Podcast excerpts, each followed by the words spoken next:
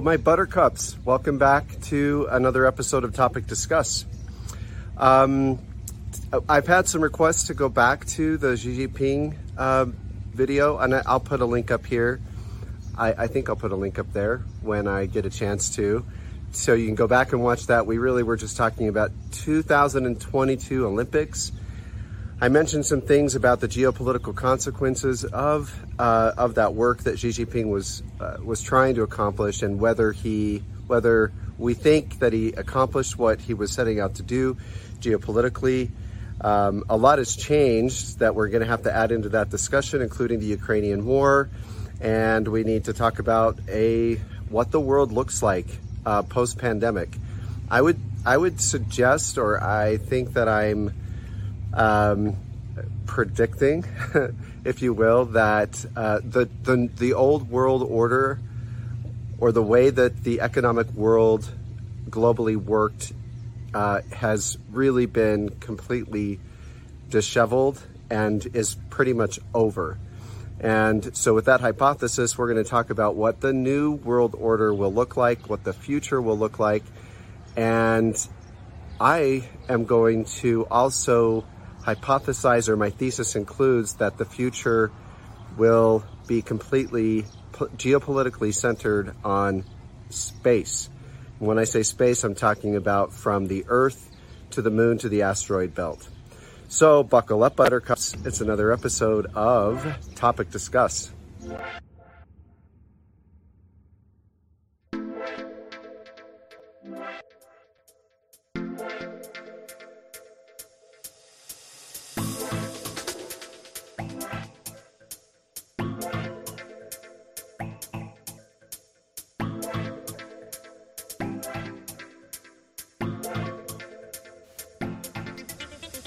Um,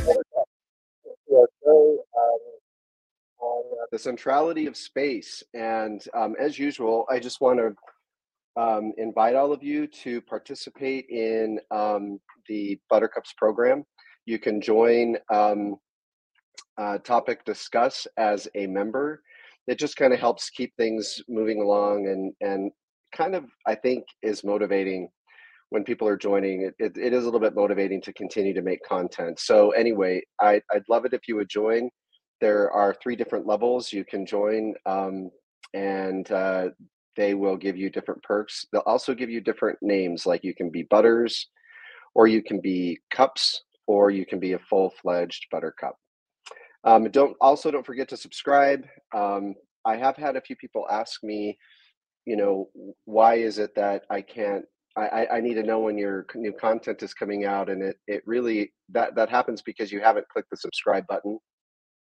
So you need to do that and um, i also appreciate any likes that you um, that you uh, click on because that also helps with my algorithm and then what i've been learning really helps with the algorithm is if you share it to facebook if you have a facebook.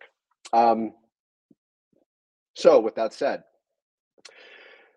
we're going to talk about a lot of different things. Um, I had made a video, and I'll I'll try to either I did it in the intro or I'll put it here. A a link out to my Winter 2002 Olympics um, uh, broadcast where we really talked about the geopolitical consequences, what what Xi Jinping Xi Jinping was trying to do, um, similar to what Hitler's done in other countries, really, but but specifically what authoritarian leaders attempt to do, and we're going to talk about this through the uh, through the rest of the the show tonight, um, is that they want to um, essentially find ways to maintain their power and remain in control.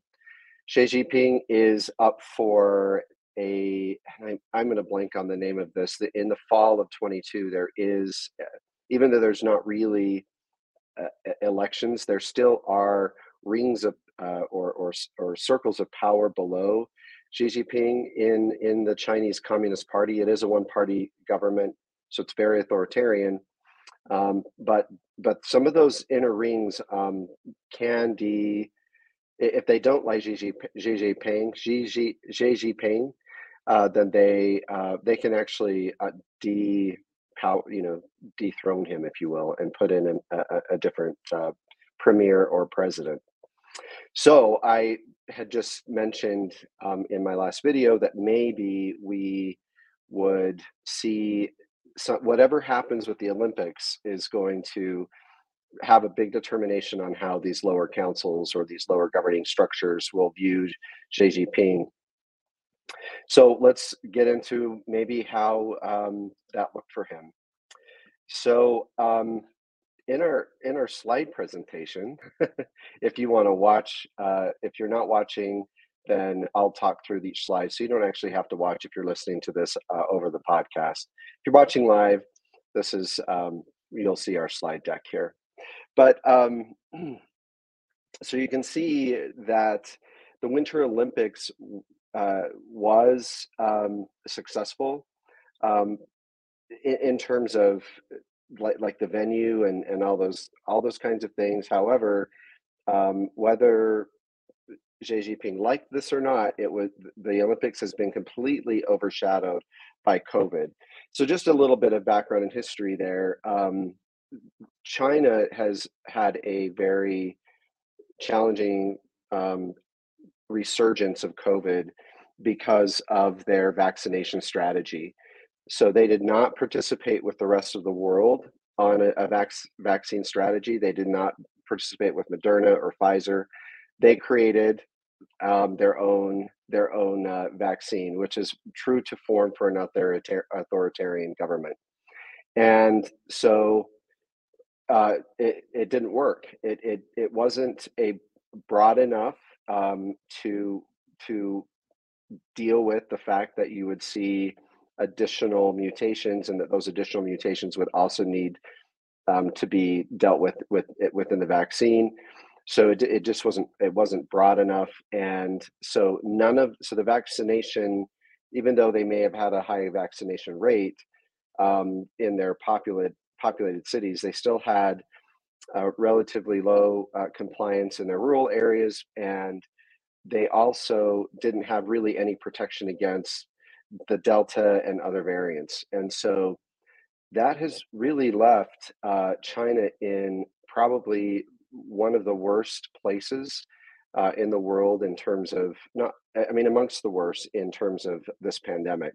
So, so in contrast to the United States, despite I think sometimes what happens when you live in the United States, like myself and friends and family around me, is it, you do get pretty myopic. You hear about all the challenges we're facing within the United States, including low vaccination rates by our standards. However, globally, the United States has a, a relatively high uh, vaccination rate, even with boosters. Um, uh, especially when compared to countries like Russia and China. So this has left China um, in very, very bad shape um, related to uh, the pandemic. So they have, as a result, a implemented, and we're actually moving into the fifth week of their uh, most strictest and severe lockdowns. So um, the the Chinese Vice Premier Sun Chunlan implemented a policy forcing everyone who tests positive for COVID, um, without exception or delay or deduction, to be moved into a um, uh, like a like a uh, it's like a um, decontamination camp. What is it called?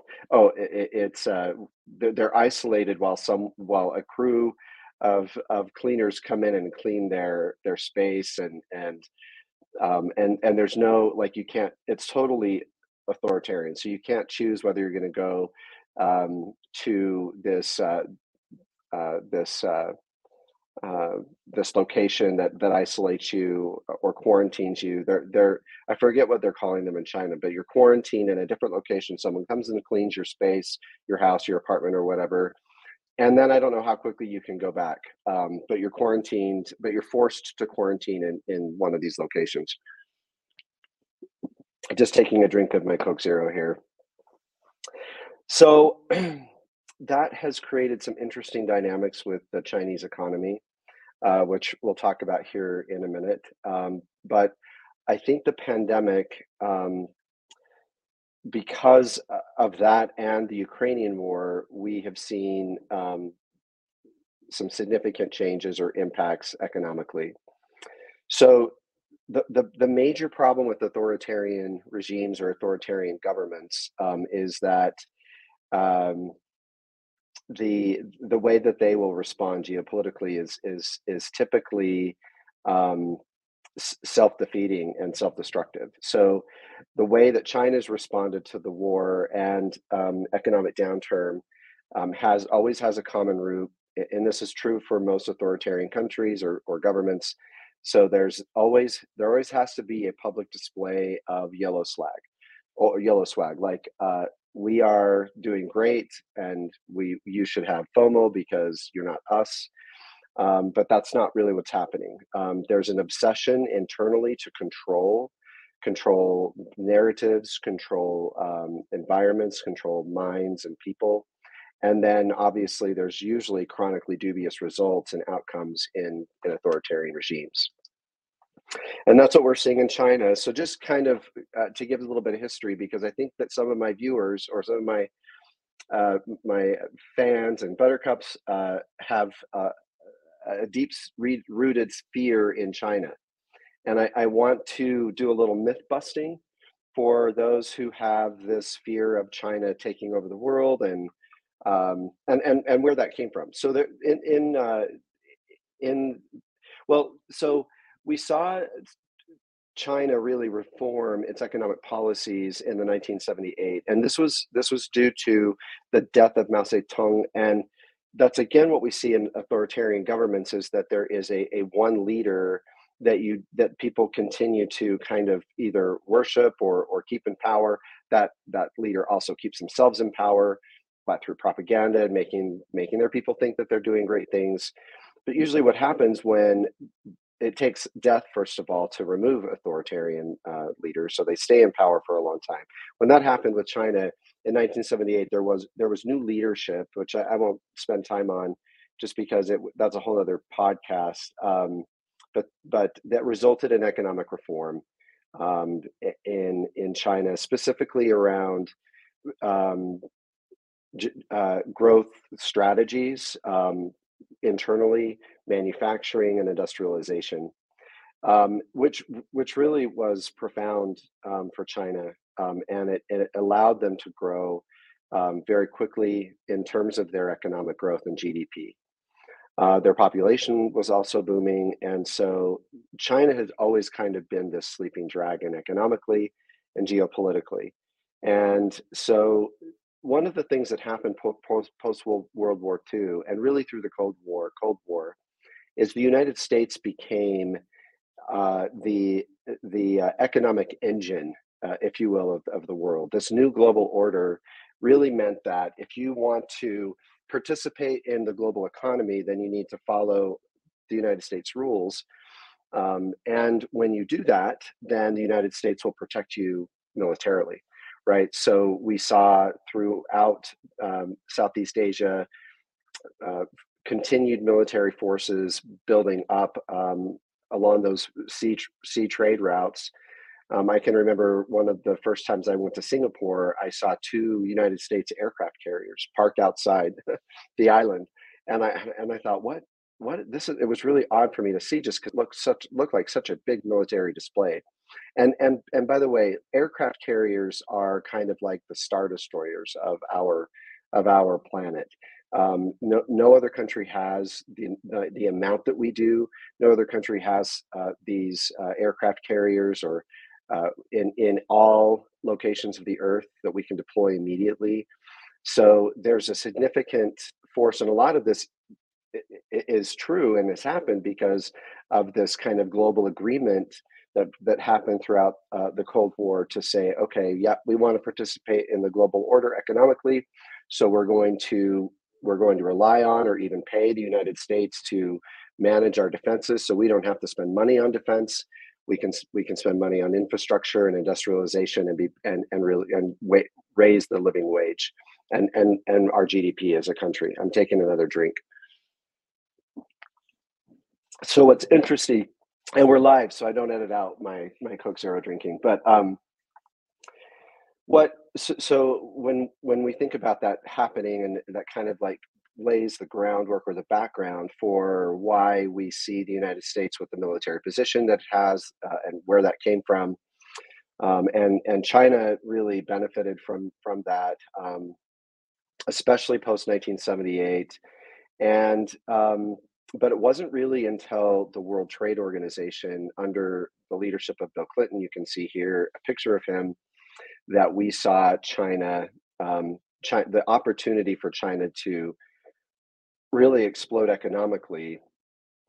Now that was intentional on the part of the United States. It was it was intentional uh, on um, intentional by this first world order or first world countries, which we're going to talk about in a minute what those mean because there's a rec- there was a recognition that um, China was emerging, uh, an emerging economy and an emerging country that could really be beneficial.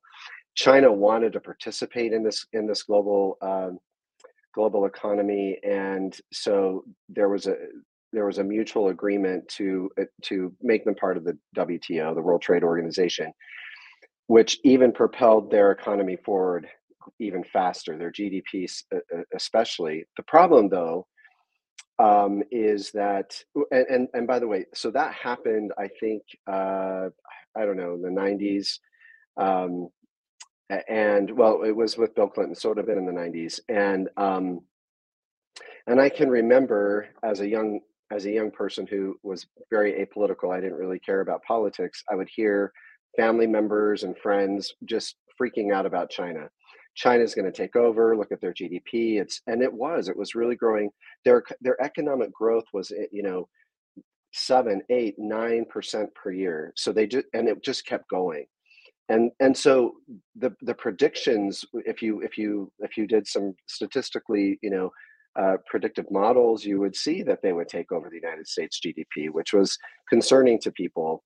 Um, but the, the problem that actually occurred, so reality is once we hit 2010, so we saw this continued growth, but but there, there were still internal authoritarian problems. And, and you're going to hear me really ha- hammer on authoritarianism and authoritarian governments because I think gone are the days where we're talking about capitalism versus, um, in, you know, versus communism think that again, I think those are world order ideas that come post World War II that and Cold War era that are now dead and gone.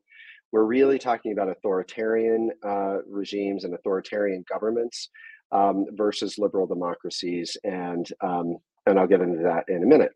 So, um, so so these external forces really propelled China forward, and and internal leadership took advantage of that, and they didn't really think beyond what um, what would what what would be required to continue that kind of growth. There was just because it was going, it was lasting so long, year after year. Uh, the Chinese were experiencing this incredible growth. Uh, the, the era from 1978 to 2010 actually saw the greatest number of Chinese people lifted out of out of poverty, which, which was just significant, right? And so yet these authoritarian regimes that continue to remain in place um, that, that, that wanted to dabble in capitalism and liberal democracy.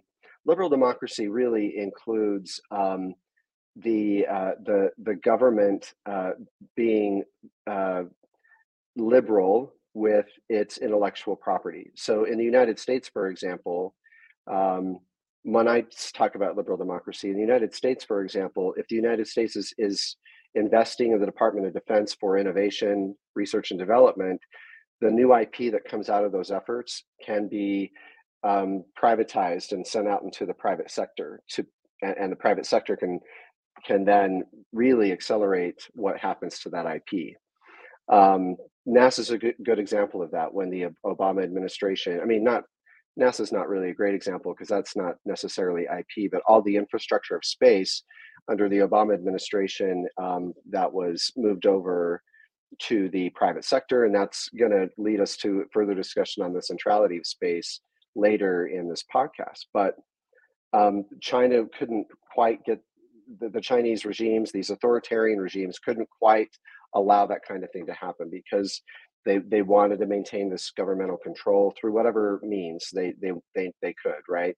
Either by um, really by just making the state and a single leader uh, um, kind of the the religion, if you will, and and the person that you worship or the party that you worship, and so um, that never was resolved. Even the, so, and I think part of the reason for that, and I'm totally oversimplifying, is that the authoritarian leaders through these decades um, reap the benefits of the new world order or of the of the current of the world order, uh, economic order, and um, just didn't could not recognize, and this is true for authoritarianism. It's di- it's difficult to recognize that that your um, prosperity is not going to last, and when it starts to fade, what authoritarian regimes typically do is they look behind um, at, at the past to try to get back to how things used to be. They don't know how to look forward and prepare for a different world. Um, and that really happened with China because um, even though they had this this r- really great growth, some of the policies they had internally were working. They still maintained authoritarian control over their banking system, specifically some of their heavy industrial um, um, in, uh, sectors, energy, and and intellectual property. And one of the things that I've heard people say, well, is that well, China will also steal the intellectual property of these private businesses that that pop up. And that that might be that that's true. They don't have the same kind of intellectual property protections the united states has. But what i don't think people realize is what's what's more devastating to china is the fact that they not only do they not have protective laws for innovation in the private sector but it's they don't have a big private sector so it, it that's not what really is impactful. What's what's the most impactful is that any IP that comes out of China's own governmental expense uh, investments, banking investments into the banking industry, the energy industry is a good example. So if the Chinese government that really owns all energy production, no private enterprise is involved, then any new invention or R&D that comes out of the energy sector will be um, will be held uh, kind of hoarded by the Chinese government. So that elect- intellectual property never gets to the private sector. That's what's actually a, a, a deal killer killer for China. They didn't recognize that. Um, that that would be hurtful. So, so what happened in 2010 is the economy, this great growth that they were having of nine percent or higher, uh, just just stalled and continued to to to stall even today. So 2010 was really uh, and, and part of that is also because um, th- they really didn't have a way of managing the recession and and moving beyond the recession. The recession kind of level set that kind of growth, the Great Recession of 2008, which we'll talk about a little bit later too. But I just I want to highlight for all of those out there who are fearful of Chinese, the China that are kind of these late Gen Zs or or Gen Xers and uh, uh, early millennials who kind of grew up on the tail end. I mean, I didn't really grow up in the Cold War. I remember when the Berlin Wall, wall fell. I was very young, but I, I remember that being on the news. I didn't I, I didn't really know what that meant. I just was told it's the fall of communism. But that that era of, of people who are in the audience, um, I, I want to just give you some facts so that you can reset your thoughts about China. China is not in a position to um, be a global power in the future at all. Uh, there have been major errors, and authoritarianism is is really the cause of those errors. So we'll move on. Uh, so Ch- China's challenge, uh, and and I just put a map up here to talk about um, the way that we, the, the World Bank um, and different uh, global institutions look at the economics of, of different countries around the world. So China's economic con- uh, growth continues to decline. The pandemic it has so remember 2010 it starts to to slow. They continue to maintain authoritarianism in terms of state-owned energy. All energy is state-owned. All banks are state-owned. IP is all state owned. And um, so then the pandemic hits, and I, I think just further puts the nail in the coffin for China. and then the Ukrainian war. Part of that is if you look at the map, you'll see that China's biggest land partner, like the land that they touch, that that provides them re- important energy imports and exports, really energy exports, is Russia. So um, the Russian-Ukrainian war and all the sanctions that occurred due to that have are, are really hurting China in terms of energy. So um, China's growth is targeted this year at five percent, and that that's the lowest um, GDP growth, which is still growth. It's it's not a declination of growth, um, and and these are numbers that don't come out of China. This comes out of um, you know deductions that because we don't get really good information out of China. So when I say five percent growth, I'm talking about economists that are in the Western world that, that that really kind of look at other indicators. So it could be lower than that. Um, but the world, because of that, the World Bank classifies China as middle to income level, um, even though they have the second largest economy in the world. They, they still are in that light green upper middle income, um, like uh, Russia, like Brazil, many of the countries in South America.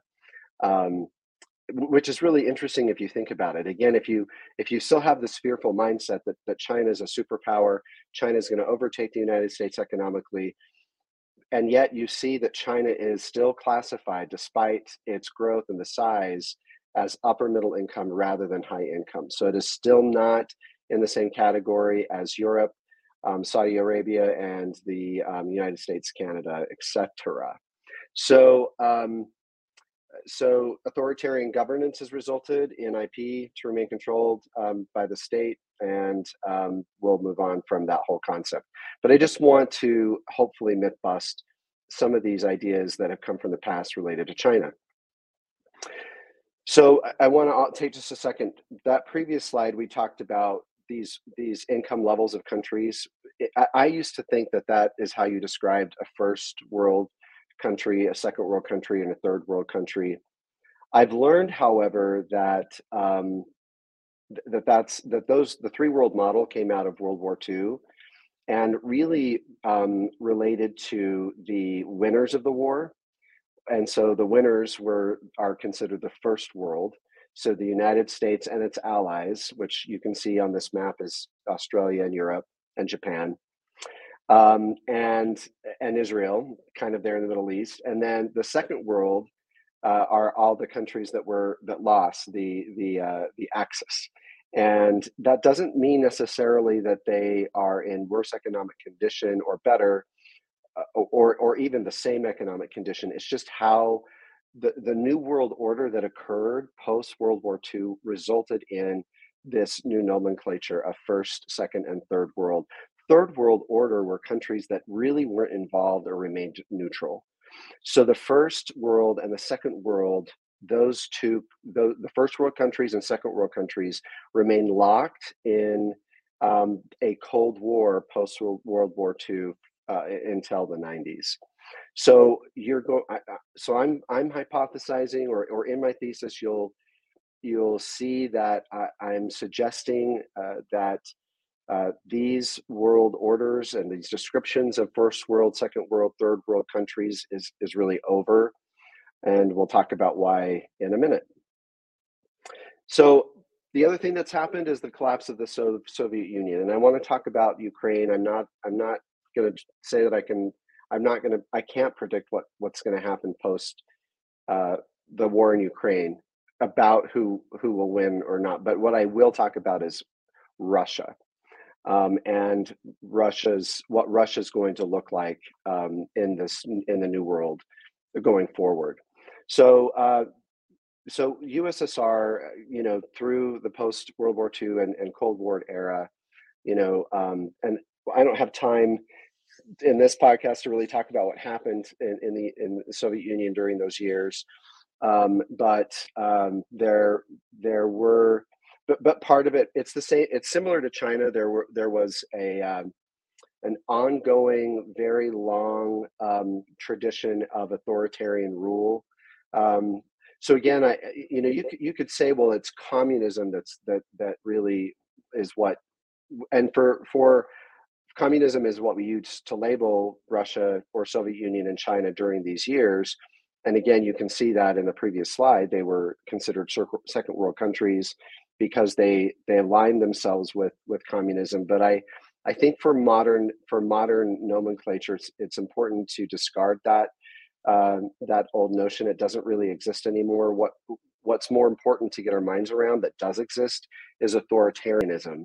So an authoritarian regime is really what we continue to see with with one leader uh, in the Soviet Union for a very long time. It takes someone to die to change your leadership. Um, so either that happens through natural causes or someone you know knocks them off and kills them. So that that's that's authoritarianism. There are other things that I'll I'll I'll state later about what authoritarianism is, but that again, say, same issues that we saw with with with China is that the Soviet Union just could not may could not grow into the um, end of the 20th century and into the new 21st century because of um, their authoritarian policies. So um, the first real blow. So so the Soviet Union starts to crumble.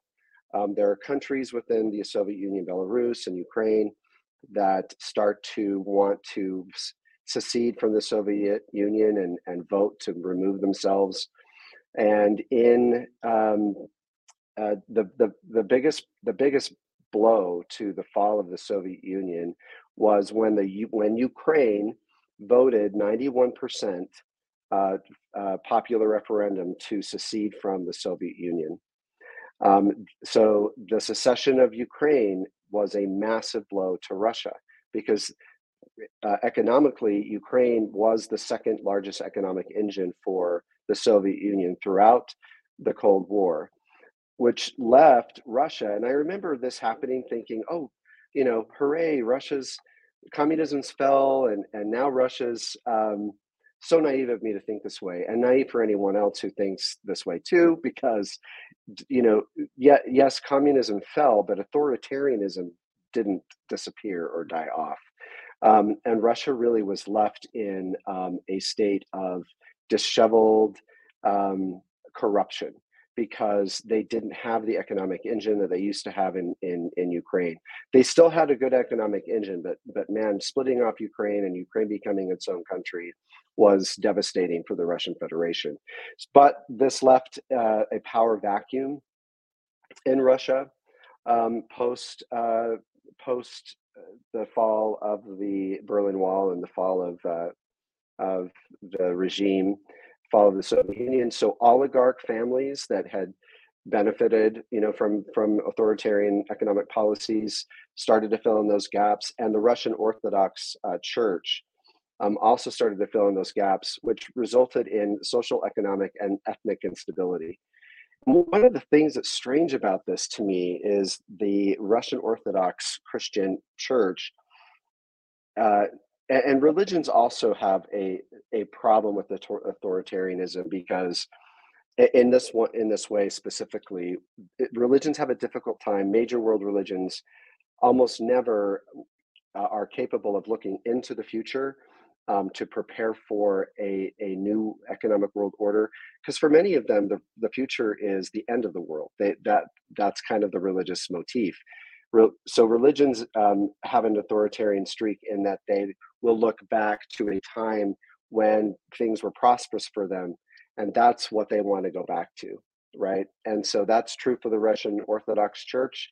Um, they have a, a, still today a big beef with the catholic church the Roman Catholic Church. Uh, that go off goes all the way back to, um, you know, the the fourth, fifth, sixth centuries of uh, AD, um, and also uh, from World War II, because um, the Roman Catholic Church allied with Hitler um, and and really supported, uh, and Italy obviously with Mussolini supported um, the the Axis. So so Nazism um, was very intertwined with with the Catholic Church.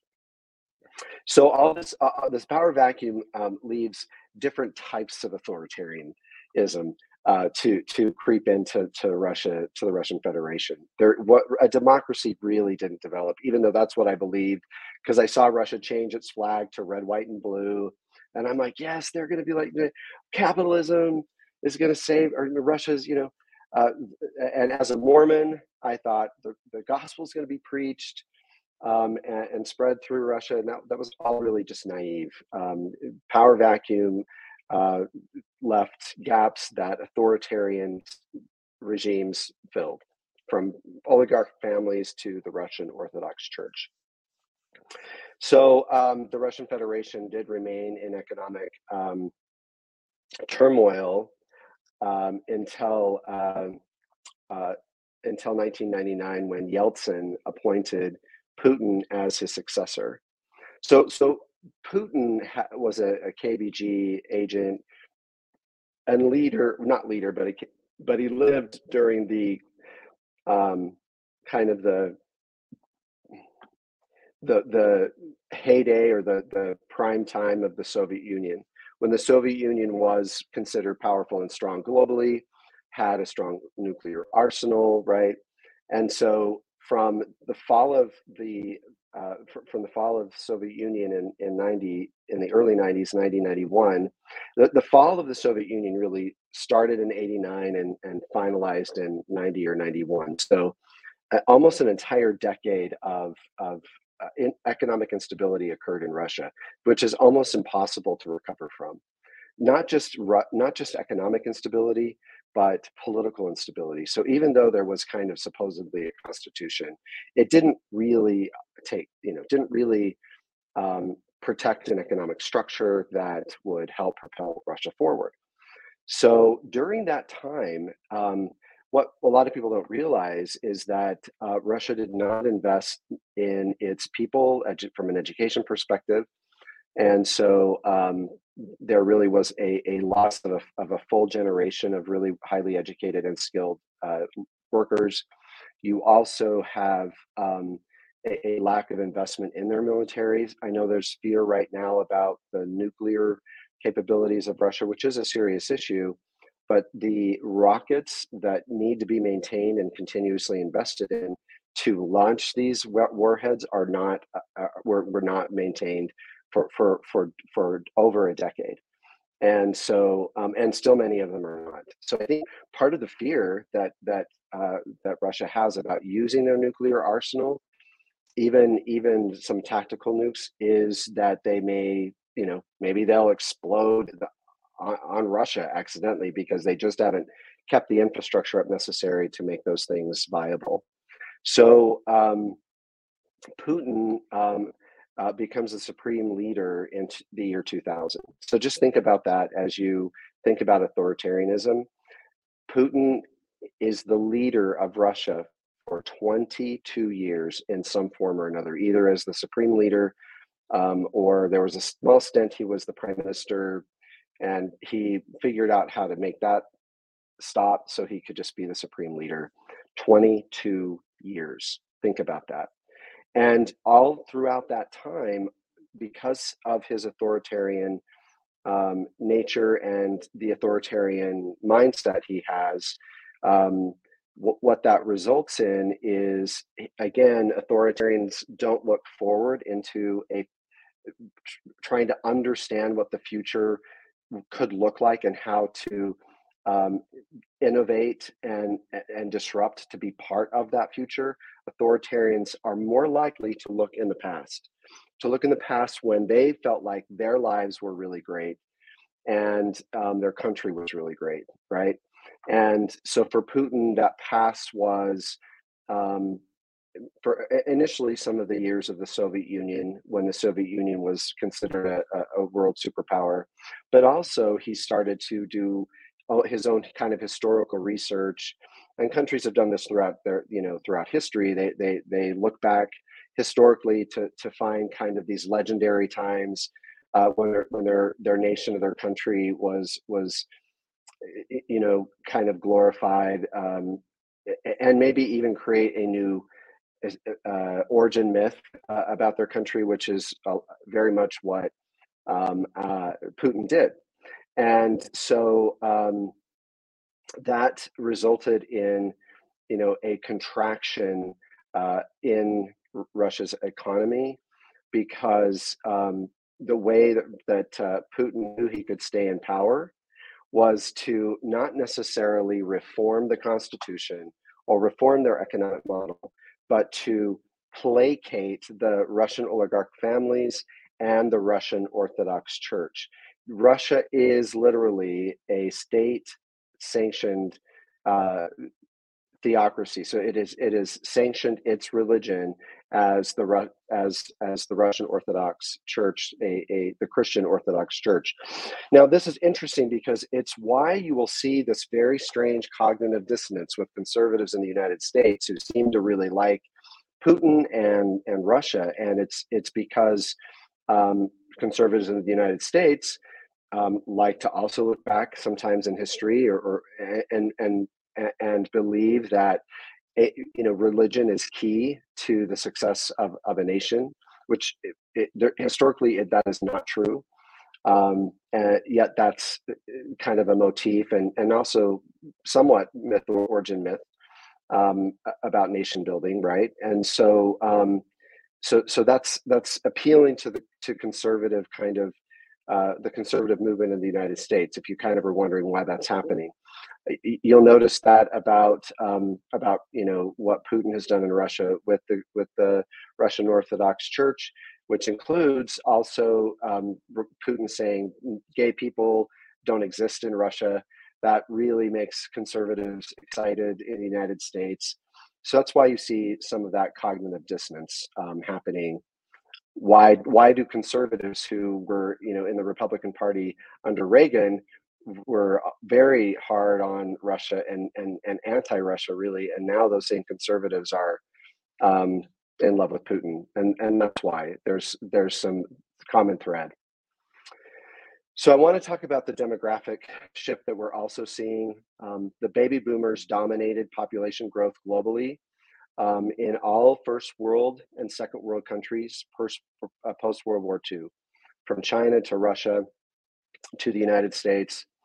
Um, now, you know, Putin's uh, authoritarian regime and desire to make Russia great again, uh, based on his outdated ideas or looking to the past, um, and maintain control through a single state religion, um, and and also to uh, not invest in public education, has caused a few problems with with Russia's population. So I'll start there. So um, baby boomers today, and one of the reasons that we're we're seeing, or I'm or I'm hypothesizing, or my thesis about a new world order um, can, is due to the fact that the baby boomer population who have maintained the old world order, who have maintained the Cold War Cold War order for so long, and the policies around the Cold War um, post World War II order of things, they are dying out. The the baby boomer population over the next 20 year, 20 years or less will be will not exist anymore so that leaves these countries to rely on the generations under them the gen x the generation x kids it, that's a small small population um, that that is not going to be uh, significant enough to uh, create a new world order so, you know who's going to be left to really create the New World Order? Ironically, are millennials. And, and it's interesting because millennials are the generations that have been, is the generation that has been vilified um, and demonized by the baby boomers, that they are too woke. Uh, that's, you know, that the millennials um, are so too socially liberal. Millennials don't necessarily look back. Um, so even even people who are like uh, conservatives that are millennials will not like do not like to consider themselves millennials because that of that motif that kind of fits with the the, the millennial generation. But but Russia's millennials um, and millennials are so so here here's some things to, to know about millennials. They are uh, much more socially open. They so they are you know very supportive of um, human rights across the spectrum right and really intolerant of um, of uh, closing off rights of, of marginalized groups so that's one trait that millennials have that has has really graded against baby boomer generations and graded against religions uh, across across the world now um, you know, religions and countries can continue to look to the past and and try to make things the way that they used to be because that's what they think God wanted or that that, that was better in, in the previous generation. Uh, in fact, I even had a baby boomer tell me uh, recently that uh, in, in, a meeting that I need to listen to my elders because they know better than I do. And I'm just going to tell you, baby boomers, that that's never going to work with millennials because millennials will basically um, uh, not listen to you and they will reject what you're saying even more. And they are our future. And millennials are m- uh, much more uh, progressive scientifically. Millennials understand the age of the internet and, and the data economy.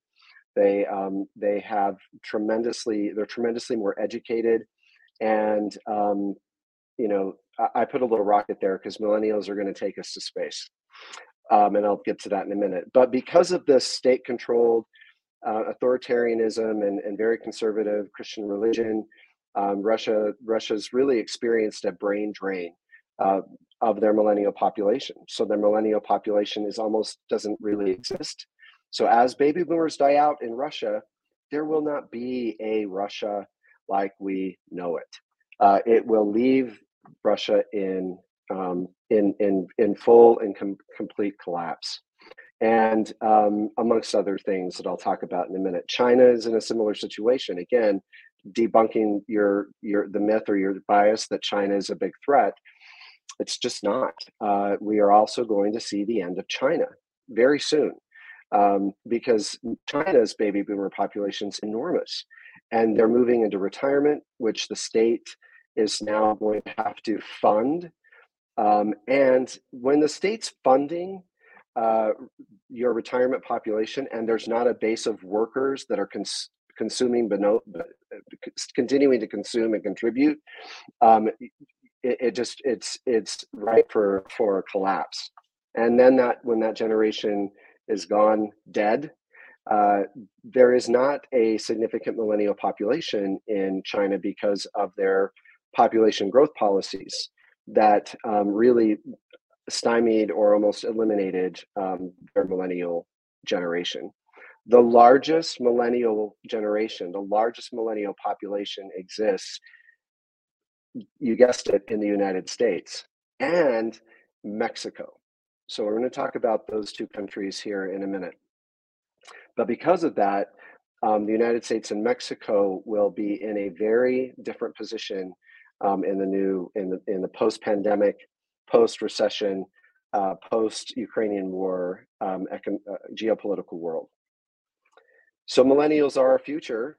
Um, and just to recap, the decline of globalism, and I'm I'm not you know I, ha- I have a hard time saying decline of globalism because in my heart I, I, I am a globalist only because I I, I for socially I, I want to make sure that we are I, not getting too nationalistic or tribalistic because that for me just my bias is that creates conflict that's unnecessary in the 21st century.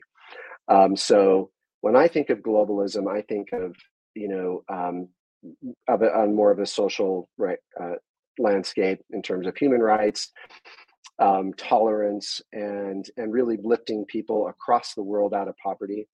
But globalism, in this sense, and geopolitically, is I, when I say that for this podcast, I'm referencing the post um, the post World War II Cold War era economic model the first world countries, the second world countries, these two superpowers, the first and second world superpowers that um, really ran the geopolitical climate and globalism um, right up until uh, we got into the 21st century. So, what what's accelerating really the end of that order of the old world order of globalism? What started with the 2008 recession, really because the 2008 recession highlighted the fact that this economic order, uh, this world order that had been established post World War II, with the United States uh, kind of managing the the uh, security of economic uh, systems um, through its military across the globe, Um, so, so despite the fact that there was this very powerful economic order that was protected and secured through the United States massive military that everyone agreed to build, including countries that that paid for that, you know, paid us to build um, or or to deploy our military to to secure their economic interests. Um, the 2008 recession, the banking crisis, um, demonstrated that because of globalism and, and this global economy, when there is a crisis, especially in the, in the United States, it, it hits the entire world. And our military could do nothing, obviously nothing about that. It wasn't, we, we, we did plenty through the Cold War era to use our military might to secure economic um, pathways um, and economic systems globally but that but our military is not going to save us um, or, or save that economic world model through recessions, through bad economic policy, which is really what caused the 2008 recession. Um, and uh, the military is not going to save us from the pandemic. And so, um, so 2008 recession highlighted this for specifically the United States. I think the United States recognized that there needed to be a change um, that um, in order to um, manage and prepare for global um, catastrophes that no longer relate to global war, because we really kind of eliminated global war from World War II era due to this massive military that is managed by by one country geopolitically. There, there really isn't a, a, a world war threat anymore. The United States recognizes this in 2008 and recognizes there are other global factors that are a bigger threat. Um, global uh, catastrophes, either climate change or pandemics or global recessions due to bad economic policy. Um, so the United States began, uh, I my in my thesis, reindustrializing through the through 2008 and, and beyond, and and and bringing production back into the United States um, from other countries. Uh, and, and not not not to a huge extent that there was there was still some you know global tendencies to do that but it became more and more important for the United States to to rebuild um, things like um, their closest neighbors, Canada and Mexico, and the economic uh, pathways and systems between those those neighboring countries. So um, that the 2008 recession really kind of started that process of, of the declination of the old world order of globalization, and I, I believe the pandemic, um, the pandemic basically sealed that. I think that the 2008 recession might have caused a slow decline in the old world order of things, but the pandemic, I I believe, um, basically accelerated the accelerated us to the end of the old world order. The old world order of globalization is is over. Um, and the Ukrainian Russian conflict, I think, just really highlights that it is over, that, that it has ended, because all of the mythology that we have built through the Cold War era about Russia's military and might and China's economic might have like the truth is out that there is no such thing. There is uh, no uh, orthodoxy. Uh, it's made up.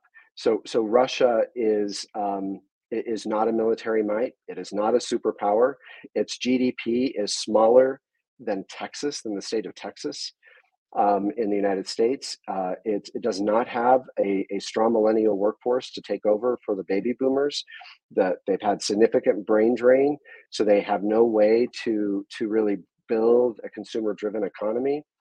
Um, and who's how are they go? What one way that countries that have a demographic problem can can build a consumer um, centric economy, consumerism is to um, entice people to come from other countries, entice immigrants that they want to move to their country. But that's no no one's enticed to move to, to Russia because you have to be in in authoritarianism does not uh, invite immigration, uh, right? And so there is no future for Russia.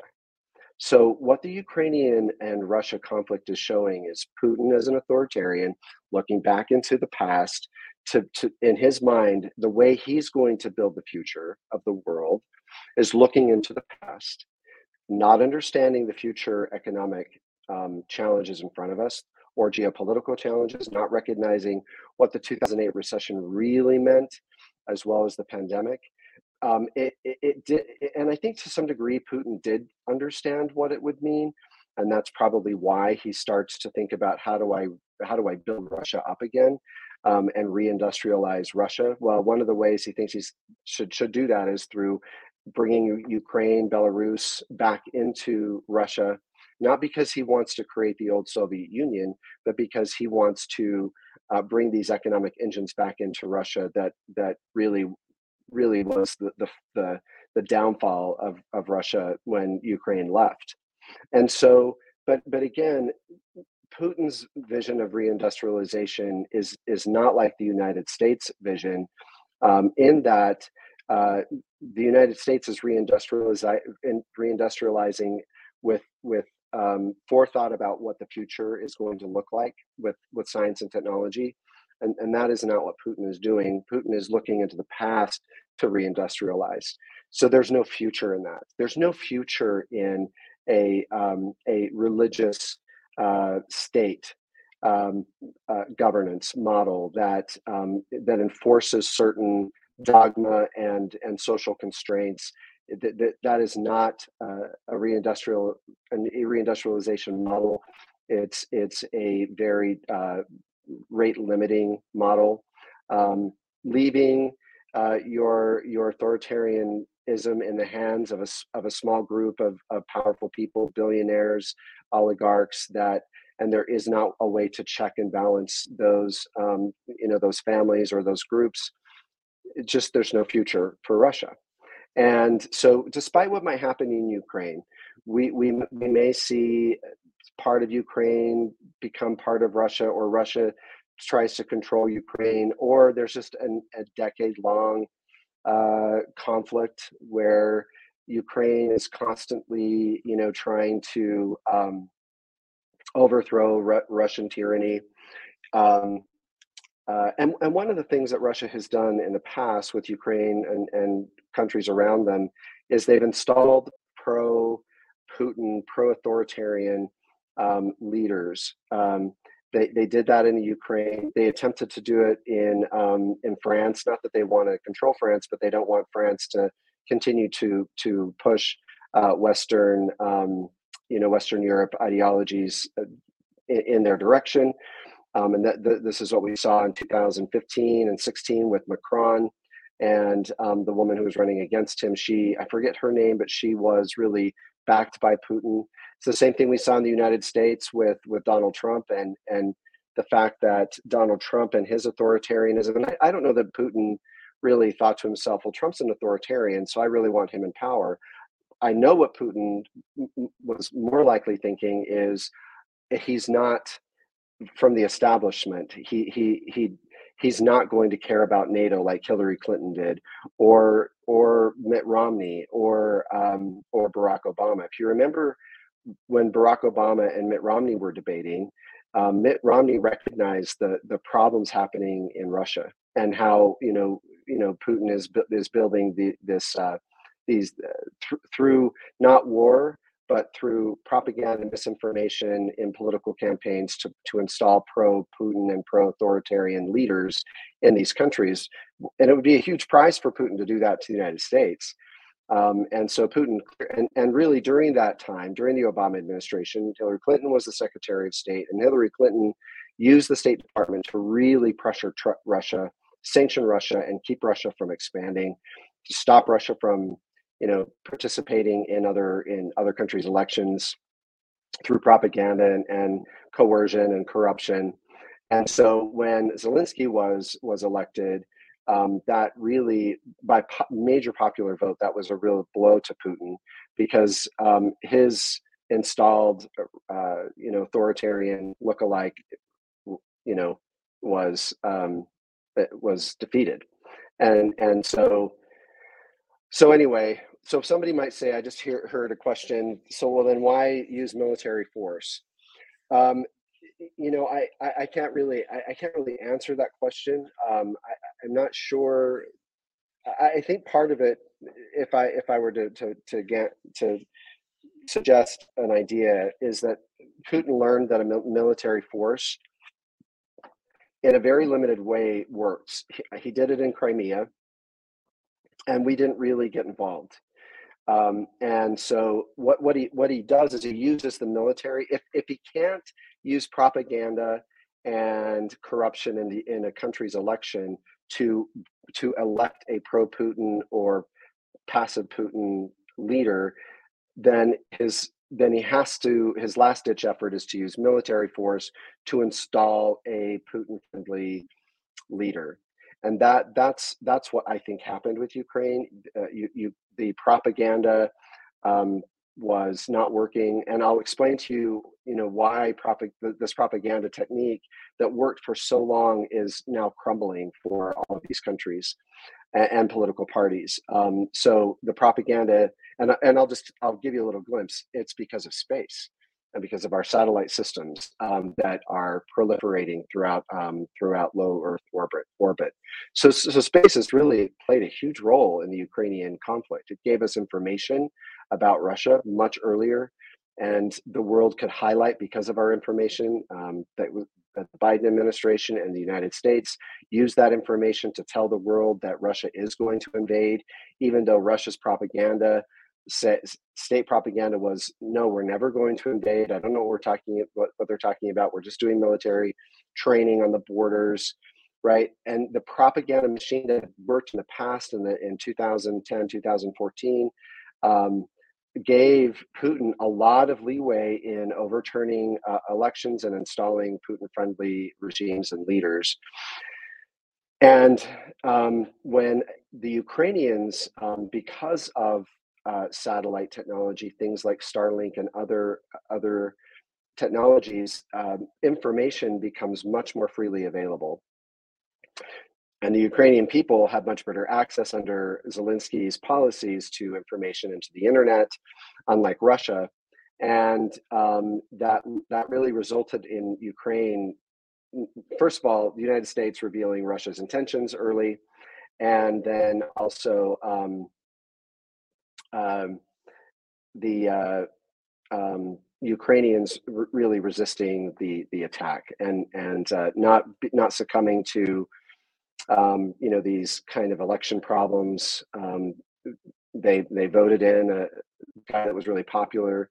He one of the reasons he got elected is using technology and the internet to to overcome Russian propaganda. Macron was really good at that um, in terms of using the internet to overcome Russian propaganda that was intended to um, get keep him from getting elected uh, because he's not pro pro Russian. Um, the Democrats didn't do that very well with Hillary Clinton um, because we are just too far away to understand Russia's role and the fact that Russia is, um, you know, very involved in in propaganda to um, to ensure that through election cycles, pro-Russian, pro-Putin, pro-authoritarian leaders get elected.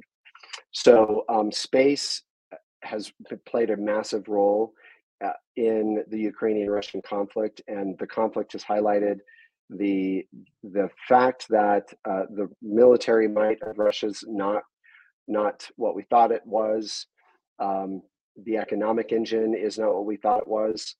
Um, we also, um, I think that Putin thought that NATO had been sufficiently weakened, especially through the Trump administration.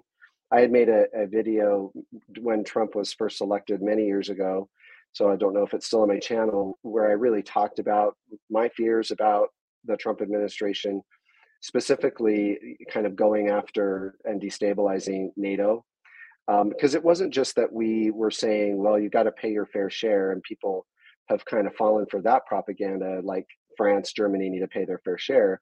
What really they, they what he wanted, and and people around him in his in his orbit wanted to um, basically dismantle NATO and no longer participate. In fact, it was in 2016 when when President Trump became the Republican nominee. That means he becomes the leader of the Republican Party. The Republican Party rewrote or, or wrote into its its platform, its political platform, to to no longer support Ukraine, for example, which is a pro-Russian, pro-Putin uh, idea and ideology, and and it's been, it's still in the Republican platform today, still in the GOP platform. Um, and so um, that's the kind of thing that we see happening. But that that mechanism worked for baby boomers, the propaganda machine, and trying to use that machine to to influence and overturn elections is not going to work for millennials, Gen Zs, and and the new alpha generations. Uh, and, and what I'm going to call the Artemis generation. So um, so I think the Ukrainian conflict, in some ways, is just kind of showing baby boomers wanting to to keep a world order that that uh, from a time past that that uh, doesn't work anymore. And um, because and that, that's what russia's failure in ukraine has really highlighted. And so we'll move on from from um, oh and one other thing i want to say about like the demise of russia. So so because of the biden administration's way of of uh, providing information much earlier to the world that this was going this this Russian invasion was going to happen. The fact that Ukraine is such a large country and, and it is right on the edge of Western Europe, those Western Europe alliances, NATO did pull together. Um, and you can criticize the Biden administration, um, and I, I have my own criticisms of the Biden administration, but this is one thing that that administration and I don't pin that just on Biden. It's it's the State Department and the fact that we have a functioning State Department, which we didn't under the Trump administration. Um, really worked with our allies to bring NATO together and reassure Germany that um, sanctioning, fully sanctioning um, Russia, because sanctioning Russia would mean Russia would also retaliate and stop oil, natural gas, shipments to Germany, and Germany relies heavily on oil production and, and gas from Russia. And so, what the Biden administration did is is say to Germany, "We will, we will supply you natural gas. We have to ship it over the over the water. It's not as efficient." But um, and and Germany could have said no. We're, we, we that's that's going to be too expensive, take too long. But Germany actually came through, and and NATO came through and said, "Yeah, we're going to sanction Russia big time, sanction the hell out of Russia. And so um, that left um, Russia in even worse condition. Russia will not recover from this war. No matter what happens, there is no winning the Ukraine Russian war. There is no winner. There really won't even be a winner for Ukraine. Ukraine is being devastated and and and cities are being destroyed. So there is no winner. There will not be a Ukraine winner or a Russian winner. Winner. There is no winner. This is just, I believe, a symptom of the of the um, total collapse of an old world order, um, the dying off of baby boomers, and and and we're going to see pockets of disruption like this. I think baby boomers, and I'm, I'm probably demonizing them, and I don't mean to do that, but you know, this generation kind of authoritarianism, trying to hold on to power and hold on to the past that just doesn't exist. It's going to cause some disruption, but ultimately, um, it will it will result in the end of these of these authoritarian countries, the end of Russia, and the end of China. There is no there is no China invading Taiwan. China, if, if that happened, China knows exactly what the United States would do. The United States has two aircraft carriers um, right in the middle of the Southeast Asian waters. Um, and so any military attempt um, even if we don't use our military to stop them from from doing something with Taiwan, the sanctions that we can impose um, on, on, China are so severe because there's only, especially if we have really like if there's no more Russia, there is no other country for China to, to rely on or lean on in a powerful way, um, except maybe India. But still, the United States controls those waters militarily. China, if, even if China does attempt to do something with Taiwan, that will be more of just a symptom again of this collapse of the old world order and not a trend going forward. And it won't it won't really mean anything. No one will win. So here's the old Atlantic order. And I want to just kind of use this for a visual to kind of help people understand um, what I mean by these world orders. The old Atlantic Order, which was um, really what happened post World War II, it's where we got the nomenclature of a first world country, second world country, third world country. The new Atlantic Order resulted in these allies, um, which is all the countries in green that you see uh, along the Atlantic Ocean. That's why I call it the Atlantic World Order. Um, and we focused so much of uh, the world order on the Atlantic. Uh, whenever you see pictures of the globe, you'll see the Atlantic and the countries along the Atlantic. Um, and, and so much of that is just kind of post World War thinking, uh, World War II. The United States, NATO, Western Europe, um, uh, and and you know Israel, Japan, um, Australia, but really those um, those Atlantic countries uh, became uh, the first world. Um, Soviet Union, China, and, and what you see in yellow, the second the second uh, uh, the second world countries, and then anything any of the countries in red remain neutral. Um, and this was something that really maintained the Cold War for a very long time. And um, I'm saying to you today that this old Atlantic world order that generations of people, mostly baby boomers, have relied on and understood um, as their worldview um, is no longer. This doesn't exist. This old Atlantic world order. Um, and think about our politicians. How many of our politicians are in their 70s and, and have their minds stuck in this in this world old world Atlantic order? Our parents, um, and and those millennials and and Gen Xers and and Gen Z and Alphas, um, you'll you'll recognize that this doesn't exist anymore. So I think some of your cognitive dissonance when you're listening to your parents or you're watching any kind of news outlets, especially Fox News, there the cognitive dissonance is there because this Atlantic world order really doesn't exist anymore.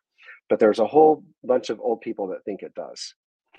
Um, so I just want to also mention what Putin's uh, trying to do in maintaining um, an old world order. I think maybe Putin understands that deglobalization is occurring, but his desire is to maintain a new or to create a new European order um, where Great Britain and the United States, uh, you know, they remain uh, first world order, if, if you will.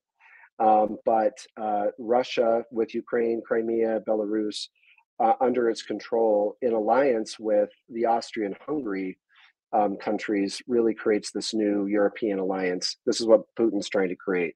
So you can see I have the Russian Federation there with Putin, the Austrian uh, Hungary idea under um, Viktor Orban's leadership um, as kind of this alliance, and then the United States and Western Europe. I don't think that necessarily Putin wants to um, create a military conflict between these two uh, allies. This is just his view of how the future should look. People have asked me, well, so if Putin's trying to reach in the past to, uh, you know, create his new future, um, what does what's his idea of the future look like? And it's it's this: uh, the Putin Orban new new European order. Viktor Orban is a total authoritarian um, it's totally linked to Putin. Oddly enough, and I go back to the GOP and how this conservative movement of the United States and the Republican Party has really aligned itself well with uh, authoritarian regimes.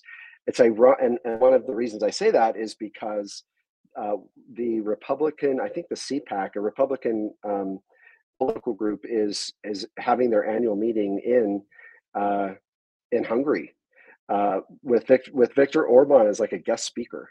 Viktor Orban, which is which is again, I think I, it's hard for it's cause of cognitive dissonance for me too. But I, I wonder if that's you know a certain group of baby boomers in the United States who see Viktor Orban and, and Putin as aligning with their their old values that really aren't irrelevant are, that are irrelevant in the 21st century. So this is what the Putin Orban Orban uh, new European order looks like. This is the thing that Russia, that Putin dreams about. I'm telling you, this is not going to happen. I just want you to know what's in Putin's what what I think is in Putin's head. Who, who am I? What what do I know? Um, so I want to present um, the new world order uh, my my thesis, my hypothesis about what a post uh, pandemic, post 2008 recession, um, and 21st century um, new world order looks like. I'm calling it the Pacific Ring world order because it and and taking the focus off the Atlantic Ocean and on the Pacific, where the United States continues to lead uh, with a massive millennial generation that is highly educated uh, in the technical world and in uh, science, um, healthcare, and medicine. Um, and so this new world order will be led by the United States. The United States also um, has uh, the ability to sustain itself with all of its own natural resources. Unlike any other country, Russia can't do that, China can't do that. Um, so, and we also can we can provide our own energy. So the so the United States, for example, the president, one of one of the things that our president can do is uh, ban exports of energy um, uh, fuels like natural gas and oil to other countries. I think that's going to happen really soon uh, because what that will do is stabilize our gas prices. We won't have to uh, see there right now. Just the reason, just give you a little background. Uh, there's a massive um, problem with supply chain of, of, of oil and natural gas because of the Ukrainian Russian war and the sanctions that are happening. Um, and so, other countries that need our uh, energy producing fuels, China and other countries um, uh, throughout the world, uh, um, are are really desperate for that for that energy, producing um, fossil fuels, natural gas, oil, um, and so, what will even hurt them worse is when the United States, in order to maintain and stabilize its own gas prices. Um, and some of that will be done politically, um, you know, as we go through political election cycles. But I, I predict that there that the United States is going to to stop exports of its own fuel um, and keep all of its um, natural resources home, get natural gas and and uh, and oil. Whether some of you will like that, some of you won't like that because you're worried about other countries. I'm just telling you that's probably what's going to happen, which will lower and stabilize our gas prices in the United States, but become make that even more painful for um, the rest of the world, especially developing countries. So the United States, because of its millennial generation, because of its reindustrialization efforts that began um, back in 2008, and um, and its investment in space, and its investment in technology and intellectual property will be this new leader of the Ring of Fire world order. Mexico and Canada will also be flanked um, as the two most important allies to the United States going forward. Um, due to the natural resources for energy production that Canada holds, um, and also the population of millennials that Mexico has. And if you've been to Mexico recently um, and talked to Mexicans that actually live there and have grown up there, they will talk about how, despite corruption that we know continues to exist in Mexico, the Mexican government is investing um, in education. And so, not only is there a millennial workforce in, in Mexico, similar to the United States, um, they are also becoming more educated. Now, not as educated as the United States, but our um, so I, so I, I predict, and, and, the reason I have those three countries they're flanked together is um, the United States will rely very much on these neighbors due to the fact that we're just on the same continent. Um, and what Canada will bring is natural resources, and Mexico will bring the labor, um, labor resources um, in connection with what the United States already has. Uh, Japan, Singapore, and Australia will be part of this new world order, this new alliance economically across the Pacific. And um, that's why you'll see um, space programs where Japan is investing right along with the United States. And I'll talk about that in a minute. So I made a new flag for the new world order called the Ring of Fire. You see, I put little flames around the six countries.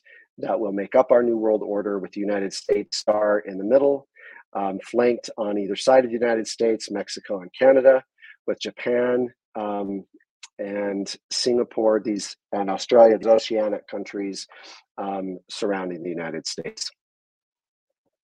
So some people have asked me, well, what what happens with Western Europe? Well, the way that I kind of think about the Western Europe in this new model is no longer will the focus be on the Atlantic powers. Um, the Western Europe powers will just be considered part of the United States power. Um, Western Europe um, is going to be heavily dependent upon the, the new uh, this this uh, Ring of Fire world order um, because of the natural resources that we will bring to them and security that we'll bring to them. They'll be important allies for us to con- continuously, for sure. I actually predict that most the most the, the country that will rise up and lead Western Europe will be France. I think a lot of people have thought that was Germany. That's a whole other podcast that I can talk about why I think France will emerge as that leader for Western Europe. But Western Europe, I that's why I place Western Europe kind of under the United States in the Ring of Fire world order. Um, so in this new world order that I hypothesize, there is a um, there is a primary world and a middle world, and I say that because I um, don't uh, the the old nomenclature of a first world country, second world country, third world country is over. There are now going to be primary world countries um, that are in that group of six countries, or there will be middle world countries. And I, I'm this is a pretty stark difference from what we have been used to. That I think people are going to get have a difficult time getting their minds around because what, what it really means is that our primary world, um, our primary world order, um, will be limited to just a few countries, whereas the rest of the world there won't be second and third world countries. They'll all be middle world countries, and with with some regional powers.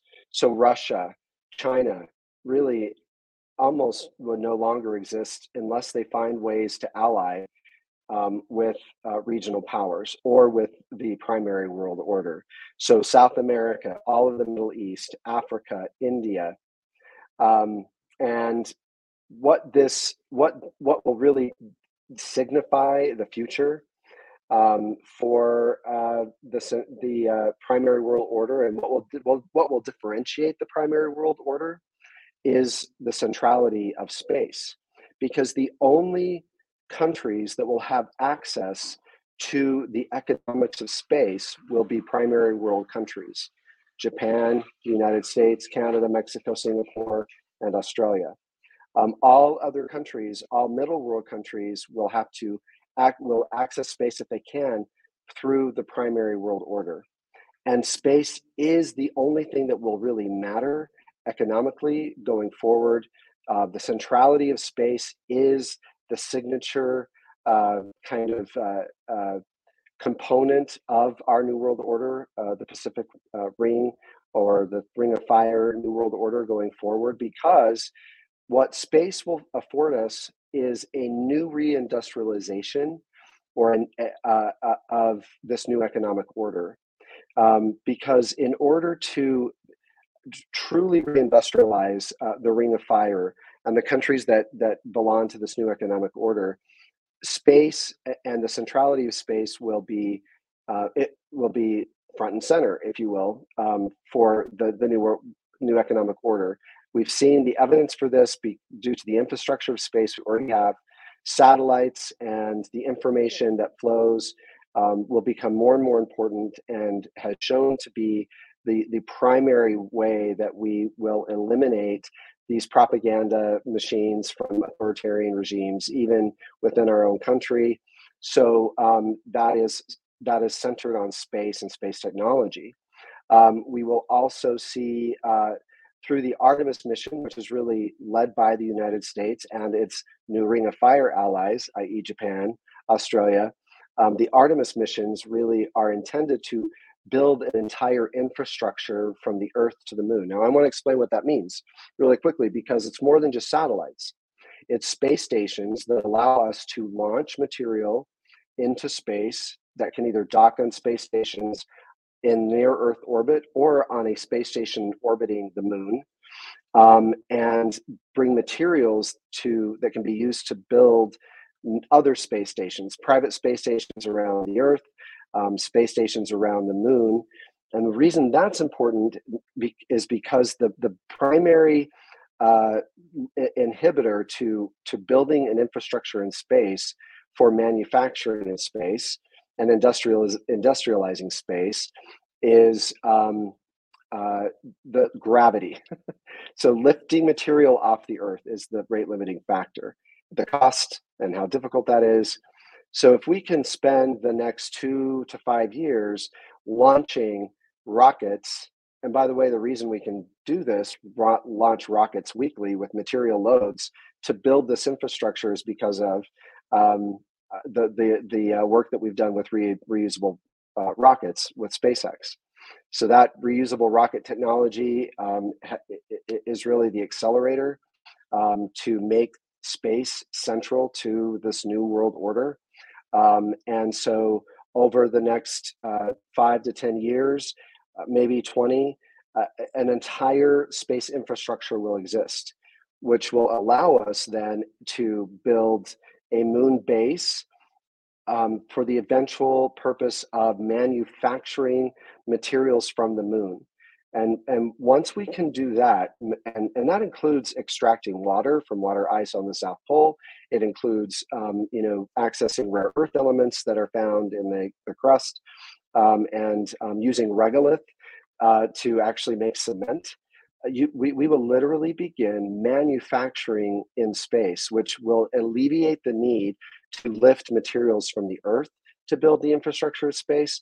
We will build the infrastructure of space from space materials, from the moon particularly, and the asteroids. So the uh, the reality is the the new future of our new economic world, the new world order, um, led by the Ring of Fire countries, it, it is going to mean that there will be an entire uh, inner solar system um, technological uh, advancement scientifically, but also from resources. We will we will have access. The the generation alpha, some of my kids, I believe, will have access to to to important natural resources from the atmosphere of Venus, maybe even from Mercury, um, certainly from Mars, and definitely from the Moon and the asteroid belt. So everything from the asteroid belt right into the sun, that entire inner solar system is going to be what our future is centered upon. It is the new future of our economic world order. It, it will only be accessible fully and built out through the new Ring of Fire um, New World Order, the Ring of Fire uh, superpower. So uh, that that's the end of the the presentation. It's kind of the end of this this this uh, this uh, dialogue. Um, I'll continue to come back and talk about the Ring of Fire, uh, New World Order, the Ring of Fire superpower. Um, and I, I don't even think you could call it these things. I, I don't even think we can use those nomenclatures anymore, like superpowers, because there is no longer uh, any other superpowers economically and militarily. That only is held by the United States. And it doesn't really matter anymore. It's still wonderful, not wonderful, but it'll still maintain security across the world. The United States military will continue to invest in the military, even more so to protect the Pacific Ocean um, for our economic lanes. But the other thing that we will be doing as a country is building out an entirely new um, security apparatus in space. So just like during the Cold War, we built as the United States an entire military that could be deployed in any uh, ocean or any air space across the globe immediately. We're the only military in the world that has that capability. We have these big aircraft carriers that are deployed in every ocean. We will now do the same thing in space. So now think about space. Uh, the the the ocean is to the post World War II New World or post World War II order as space will be to the new Pacific Ring world order. We will build an entire infrastructure of security, a security apparatus Space Force, um, led by the United States, that will protect all of our assets in space, manufacturing in space, so that we don't have disruption from the middle countries that might have authoritarian regimes that might want to have access to these resources. So, um, if you want to try to think, if you're a baby boomer and you're having a hard time getting your mind around this, rather think about what we did as a country to build out um, our water, our naval resources, our naval security, and air superiority. Now, just think about that as space, outer space, from the near Earth orbit out to the moon, all the way to Mars, and um, throughout the entire inner solar system. And that is the future I predict. Um, and so I hope you enjoyed our topics uh, tonight. And I'm going to just tell you thank you for taking time. And I'm also going to say, peace out, buttercups.